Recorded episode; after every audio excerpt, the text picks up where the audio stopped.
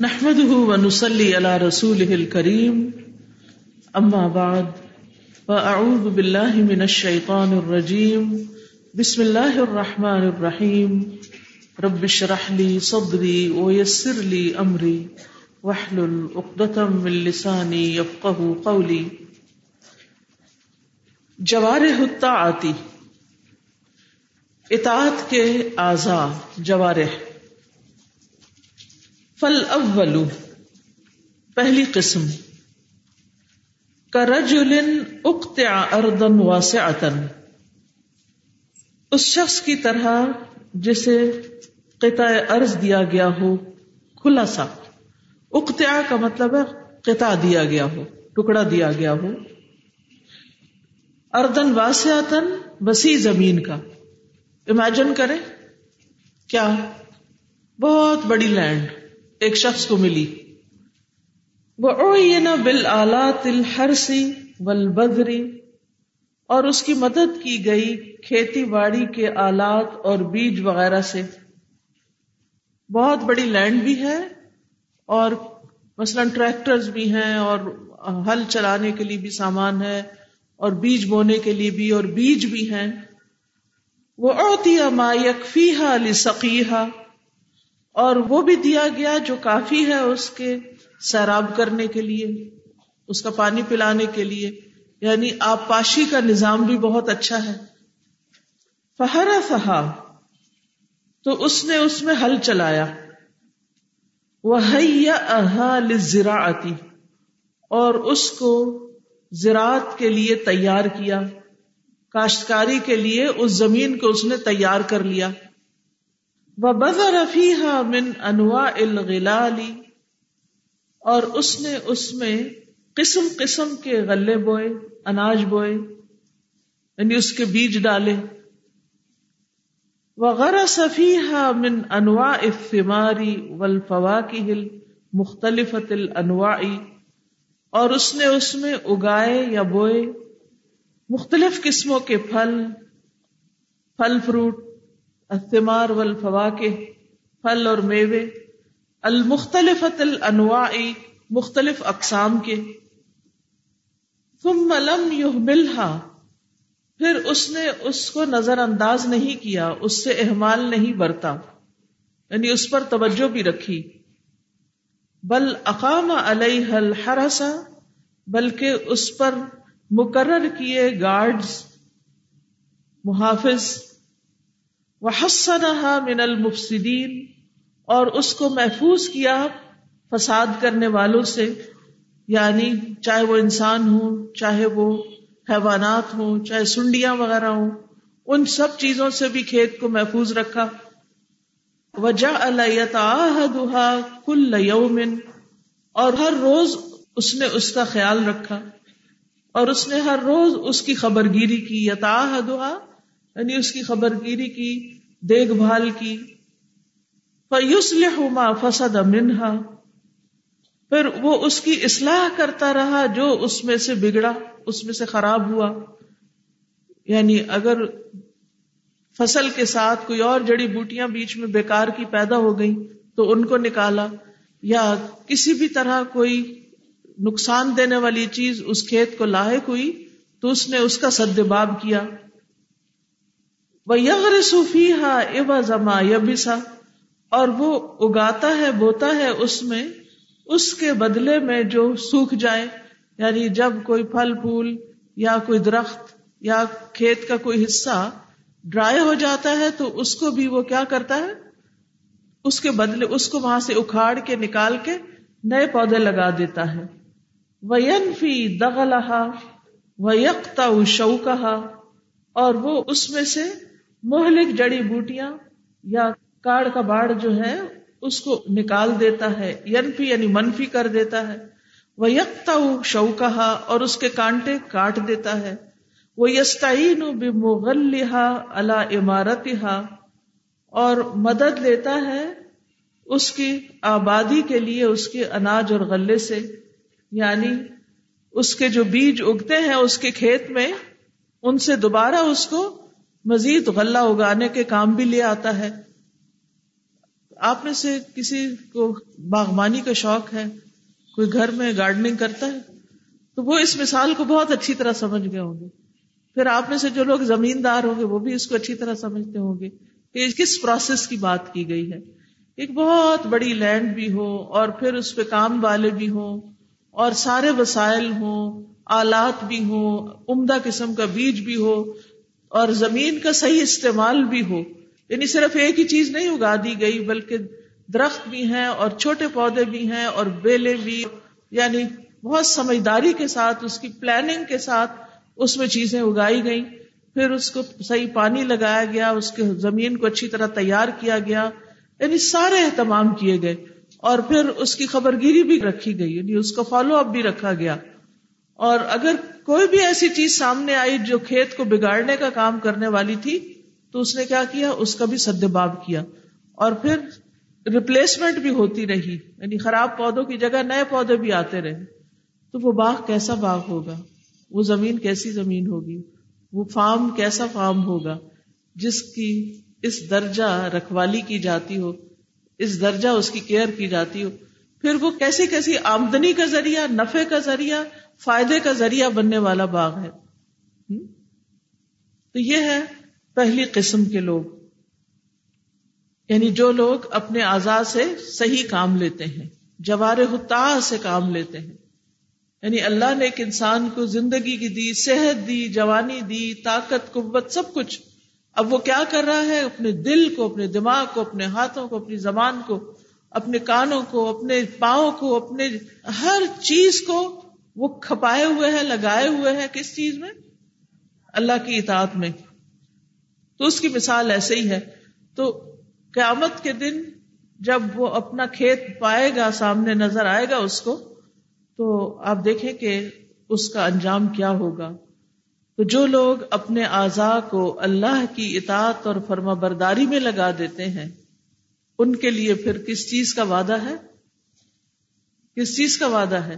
جنت کا وعدہ ہے ان اللہ اشترى من المؤمنین انفسهم واموالهم بان لهم الجنہ ان کے لیے پھر بدلے میں جنت ہی ہے۔ اور پھر ان کی صفات کیا بتائی گئی؟ التائبون، العابدون، الحامدون، السائحون، الراکعون، الساجدون الامرون بالمعروف والناہون عن المنکر۔ والحافظون لحدود اللہ وبشر المؤمنین۔ سبحان اللہ، ان سارے کاموں میں اگر یہ سوچتے جائے نا کہ اس میں کون کون سے اعضاء لگ رہے ہیں یعنی کون کون سی ہماری جسمانی قوتیں لگ رہی ہیں۔ تائبون، میں عابدون، حامدون، سائحون، راکعون، ساجدون۔ یعنی سجدہ کرتے وقت کتنے آزاد شریک ہوتے ہیں، رکوع میں کیا ہوتا ہے؟ سائحون میں روزے میں تو سارا جسم ہی روزہ رکھے ہوئے ہوتا ہے۔ پھر نیکی کا حکم دینا، برائی سے روکنا، اس کے لیے علم بھی چاہیے، دماغی قوت اور ہمت حوصلے کے ساتھ پھر زبان بھی چاہیے۔ اور اللہ کی حدود کی حفاظت کرنے والے، ہر دم کانشیس رہنے والے۔ ایسے لوگوں کے لیے کیا ہے پھر؟ وبشر المؤمنین ان کے لیے خوشخبریاں ہیں۔ حدیث میں آتا ہے، رسول اللہ صلی اللہ علیہ وسلم نے فرمایا، المجاہد من جاہد نفسه فی طاعت اللہ۔ مسلم احمد کی روایت ہے کہ مجاہد وہ ہوتا ہے جو اللہ کی اطاعت کے معاملے میں اپنے نفس سے جہاد کرے، اپنے آپ سے، اپنی جی جان سے۔ سلسلہ صحیحہ کی حدیث ہے، رسول اللہ صلی اللہ علیہ وسلم نے فرمایا، اللہ عز و جلہ کی ذات کی خاطر تیرا اپنے نفس اور اپنی خواہش سے جہاد کرنا افضل جہاد ہے۔ یعنی سب سے پہلے انسان کا اپنے آپ پر کام کرنا اپنے اعضاء پر کام کرنا، اپنے اعضاء کو، اپنے ظاہر اور باطن کو، اپنے دل کو، اپنے دماغ کو، اپنی خواہشات کو، تمنا اور آرزو کو، ان سب کو اللہ کی راہ میں لگا دینا، ہر چیز سے بچا کے، کنٹرول کر کے، اللہ کے رستے پر ان کو لگانا، یہ افضل ترین کام ہے، افضل ترین جہاد ہے۔ پھر اسی طرح اللہ کی اطاعت میں زندگی بسر کرنا سات لوگ جن کو اللہ تعالیٰ اپنے عرش کے سائے تلے دے گا، جس دن اور کوئی سایہ نہ ہوگا، اس میں اس نوجوان کا ذکر بھی ہے جس نے اپنی جوانی اللہ کی عبادت میں گزاری یعنی جس نے اللہ کی عبادت میں پرورش پائی۔ یعنی بچپن سے ہی وہ اس کام کے لیے تیار کر دیا گیا، حتیٰ کہ جوان ہو گیا۔ اور پھر جوانی میں بھی، اور پھر بڑھاپے میں تو اکثر لوگ اللہ کی طرف پلٹ ہی آتے ہیں۔ لیکن در جوانی توبہ کردن شیوائے پیغمبری است۔ تو جوانی میں اللہ کی طرف پلٹ آنا اور اللہ کی عبادت اور اطاعت میں اپنے آپ کو کھپا دینا، یہ بہت خوش قسمتی کی بات ہے، یہ پیغمبرانہ صفت ہے یعنی ان کے طریقے یہ نقشہ قدم پر چلنے والی بات ہے۔ پھر اسی طرح یہ ہے کہ اپنے جسم کو اللہ کی عبادت کے لیے تیار کرنا۔ دیکھیے، بعض اوقات تو ہم صحت مند ہوتے ہیں، اچھے بھلے ہوتے ہیں اور ہمارے لیے نماز پڑھنا کوئی بڑی مشکل بات نہیں۔ لیکن ذرا سا بھی وزن بڑھ جائے، ذرا سے بھی کوئی بیماری آ جائے تو پھر کیا ہوتا ہے؟ عبادت مشکل ہو جاتی۔ اب دیکھیے کہ اگر جوانی میں ہی کسی کے جوڑوں میں درد شروع ہو گیا یا کسی کی کمر میں تکلیف شروع ہو گئی، وہ اٹھ بیٹھ ہی نہیں سکتا، سہارے کا محتاج ہو گیا، تو آپ دیکھیے کہ عبادت تو نہیں ہو سکے گی۔ ٹھیک ہے، بیماری اللہ کے عزن سے آتی ہے، لیکن میں سمجھتی ہوں کہ ایک بڑا حصہ ہماری اپنی غلطیوں کا بھی ہوتا ہے۔ ماں اصابکم من مصیبت فبما کسبت ایدیکم۔ تو اب ہم کسی کے بارے میں تو ججمنٹ نہ شروع کر دیں کہ اچھا یہ موٹا ہے تو یہ پتلا ہے تو یہ کمزور، اس کا رنگ پیلا ہے تو اس کا کالا ہے تو اس نے کوئی ضرور خراب کام کیا ہے۔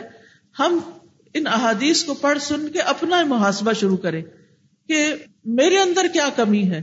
میں نے کہاں کوتا کی ہے؟ کیا میری خوراک درست نہیں کہ جس کی وجہ سے میں عبادت کے لائق نہیں؟ ابھی آپ اسلام میں حلال و حرام پڑھ رہے ہوں گے اس میں آپ نے یہ چیزیں دیکھی کہ مختلف اقوام جو مختلف طرح کی غذائیں کھاتی ہیں، ان کے اندر اس طرح کے ٹریڈس بھی پیدا ہو جاتے ہیں۔ ہم لوگوں کی تو دل پسند غذا کیا ہے؟ چکن تو پھر چکن کھانے والے چکن ہی بنتے ہیں۔ ان کے اندر وہ بہادری والی خو تو نہیں ہوتی نا؟ ٹھیک ہے نا؟ تو اس لیے بہت ضروری ہے کہ اللہ کی عبادت کے لیے اپنی خوراک پر بھی نظر رکھے، اپنے روز مرہ کی روٹین پر بھی، کہ کوئی ایسی چیز ہماری کوتا کی وجہ سے نہ ہو کہ جس کی وجہ سے ہم عبادت سے محروم ہو جائیں۔ اور چھوٹی موٹی تکلیف پر بیٹھ نہ جائیں فوراً۔ ذرا سی گٹنے میں درد ہوئی تو بیٹھ گئے کرسی پہ۔ نہیں، پھر بھی مشقت کر کے، بار بار کوشش کر کے رکو اور سجدوں کی کوشش کرے اور آپ دیکھیں گے، میرا یہ پرسنل ایکسپیرینس ہے۔ مجھے اچانک تکلیف ہوئی تھی اور بالکل اکڑ گئی تھی ٹانگ، تو میں نیچے نہیں جا سکتی۔ لیکن میں نے مسلسل غور کرنا شروع کیا کہ وہ کیا چیز سبب بنی ہے اس اکڑن کا۔ اور کن چیزوں کو مجھے چھوڑنا ہے اپنی زندگی میں تاکہ یہ تکلیف دور ہو؟ اور کیا اس کا علاج کرنا ہے؟ اور علاج صرف یہ نہیں کہ گولیاں کھانا، صرف ہر چیز کا علاج کیمیکلز نہیں ہوتے۔ کہ آپ کیمیکل کھاتے رہیں، لیتے رہیں اور آپ ٹھیک ہو جائیں۔ وقتی طور پر اس سے فائدہ ہوتا ہے، لیکن بعض اوقات وہ کئی اور بیماریوں کا سبب بن جاتے ہیں۔ تو اس میں ایکسرسائز اس میں اور بہت ساری ایسی چیزیں ہوتی ہیں۔ اور خصوصاً جو طب نبوی سے ہمیں علاج ملتے ہیں۔ اگر ان کو اختیار کیا جائے تو بہت جلد فائدہ ہوتا ہے۔ اس میں آپ دیکھیے کہ ایک بات حدیث پڑھاتے ہوئے اللہ نے میرے ذہن میں ڈالی۔ کہ دو رکت چاشت کے جو ہیں، یہ اشراق کے، اسی دوہا کے جو دو رکتیں ہیں، یہ تین سو ساٹھ جوڑوں کا صدقہ ہے۔ میں نے کہا اچھا مجھے جوڑوں کی تکلیف ہے، مجھے یہ نفل نہیں چھوڑنے۔ روز اپنا صدقہ تو دینا ہی ہے۔ ویسے اگر اور کسی چیز سے انسان صدقہ دیتا ہے تو دیتا ہے، لیکن یہ دو رکت نماز صدقہ ہے آزا کا، جوڑوں کا۔ تو اس کو نہیں چھوڑنا۔ پھر اس کے بعد یہ ہے کہ تسبیحات۔ تسبیحات جو ہیں، وہ بہت سی تکلیفوں کا علاج ہے پھر سورت الفاتح ہے۔ پھر خصوصاً درد کے مقام پر ہاتھ رکھ کے پڑھی جانے والی دعا۔ بسم اللہ بسم اللہ بسم اللہ۔ اعوذ باللہ و قدرتی ہی من شر ما اجد و حاضر پھر اسی طرح کلونجی میں علاج بتایا گیا۔ درد والی جگہ پر کلونجی کے آئل سے مساج کریں۔ سات سات سورت فاتح پڑھ کر اس پر دم کرتے جائیں۔ اپنے آپ کو چھوڑ نہ دے کہ بس ادھر درد ہوئی، ادھر گولی کھائی اور سو گئے۔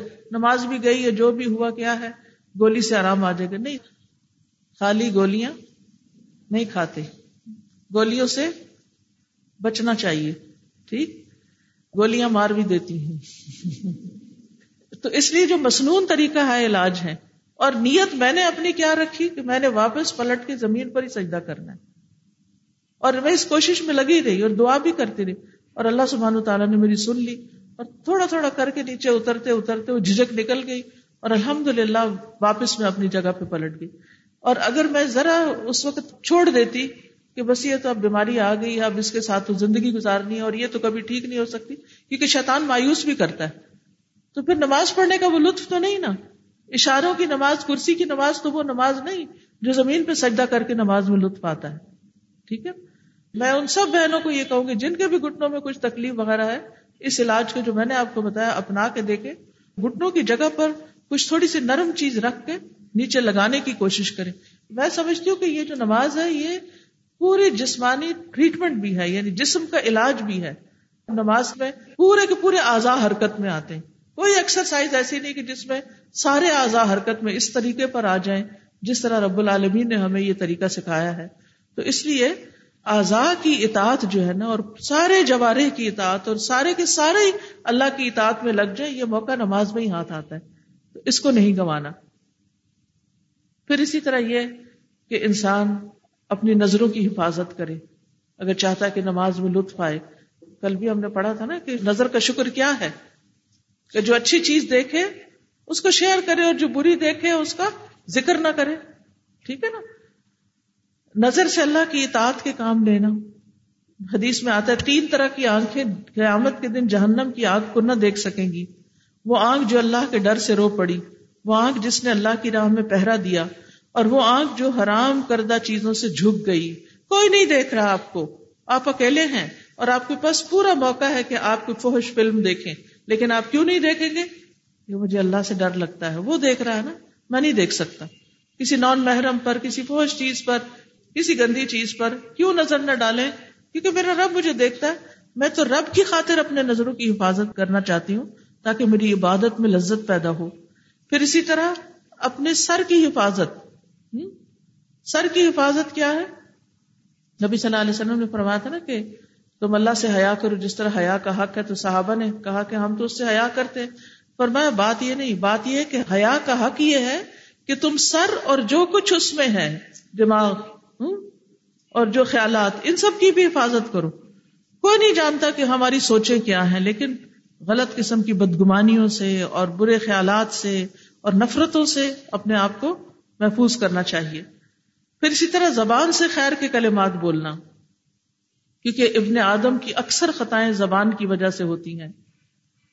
خوشخبری ہے اس کے لیے جس نے اپنی زبان پہ قابو پا لیا۔ یہ نبی صلی اللہ علیہ وسلم کا فرمان ہے۔ پھر اپنے ہونٹوں کو اللہ کی یاد میں حرکت دیتے رہنا، اپنے ہاتھوں کی حفاظت۔ مسلمان ہی وہ ہے جس کے ہاتھ اور زبان سے دوسرے محفوظ رہیں۔ اپنے ہاتھوں کو اللہ کے راستے میں استعمال کرنا۔ جندم سفیان سے روایت سلسلہ صحیح کی حدیث ہے کہ رسول اللہ صلی اللہ علیہ وسلم کسی غزبے میں تھے۔ آپ کی انگلی خون آلود ہو گئی۔ آپ نے فرمایا، تو ایک انگلی ہی تو ہے جو خون آلود ہوئی ہے۔ اور اللہ کے راستے میں تجھے اس تکلیف کا سامنا کرنا پڑا ہے۔ اور اگر ہم پہ اللہ کے راستے میں کوئی تکلیف آئے تو شیطان کیا دل میں ڈالتا ہے؟ نہ نکلتے تو نہ یہ ہوتا۔ شاید تمہارا نکلنا ہی ٹھیک نہیں تھا۔ تو اس لیے تمہارے ساتھ یہ پیش آیا۔ پھر اسی طرح پیٹ کی حفاظت یعنی حرام کھانے سے اور حرام خواہشات کی تکمیل سے شرمگاہ کی حفاظت، قدموں کو اللہ کی عبادت میں تھکانا نبی صلی اللہ علیہ وسلم کی عبادت کیسے ہوتی تھی؟ کتنا کھڑے رہتے تھے کہ پاؤں پر ورم آ جاتا تھا۔ اپنے قدموں کو نیک مقاصد میں چلانے والے بننا۔ حدیث میں آتا ہے، جس کے دونوں قدم اللہ کی راہ میں غبار آلود ہو گئے، اللہ اسے آگ پر حرام کر دے گا۔ پھر اسی طرح نیک مقصد کے لیے گھر سے نکلنا، حرام کاموں سے بچنا، اپنے اوقات کی حفاظت کرنا۔ اپنے آپ کو مفید کاموں میں لگانا، اللہ کے ذکر میں مشغول رہنا۔ تو یہ ہے اپنے آزاد سے خوب خوب کام لینا۔ اسی طرح بندوں کی خدمت میں اپنے آپ کو لگانا، بندوں کے کام آنا۔ والدین بزرگ ہیں، یا گھر کا کام کرنا پڑتا ہے، یا شوہر کی خدمت، یا اور اسی طرح بچوں کا خیال رکھنا پڑتا ہے۔ بچوں کو اٹھا رہے ہیں، کھلا رہے ہیں، پلا رہے ہیں، دودھ پلا رہے ہیں، پیدا کر رہے ہیں۔ کتنی تکلیف سے ایک عورت گزرتی ہے۔ اگر وہ سب تکلیفیں اس لیے برداشت کرے کہ یہ ذمہ داری مجھ پہ میرے رب نے ڈالی ہے، میں اس پہ راضی ہوں۔ تو یہ سب کچھ بھی اطاعت اور عبادت بن جائے گا۔ ٹھیک ہے؟ یہاں پر اگر آپ کچھ کہنا چاہیں تو یو آر ویلکم۔ جی۔ سلپ ڈسک کی تکلیف مجھے کئی سال رہی اور ڈاکٹر مجھے مہینوں کے لیے بستر پہ کہتے تھے کہ آپ لیٹ ہی رہیں۔ اور نماز جو ہے وہ کہتے تھے کہ آپ بھول ہی جائیں کہ آپ کھڑے ہو کر نماز پڑھیں گی۔ جائے نماز پہ۔ لیکن میں ہر تھوڑے مہینوں بعد کوشش کرتی تھی، پھر تکلیف ہو جاتی تھی۔ پھر کچھ عرصہ میں نے نہ کی اور پھر میں نے یہ کوشش کی کہ میں سب سے جو چھوٹی نماز ہے، صبح جب میں اٹھتی ہوں تو فجر کی جو دو رکھتے ہیں، ان سے میں شروع کروں کہ میں ان کو کھڑے ہو کے جائے نماز پر اور رکھوں اور سجدہ باقاعدہ جیسے کیا جاتا ہے ویسے کروں۔ اور الحمد مجھے پتا ہی نہیں چلا کہ کب میری تکلیف غائب ہو گئی اور کب میں نے پانچوں نمازیں جو ہیں وہ کھڑے ہو کر پڑھنی شروع کر اور الحمد اب جو ہے وہ اللہ کی بہت مہربانی۔ بالکل۔ کیونکہ نماز میں شفا بھی ہے۔ جی السلام علیکم۔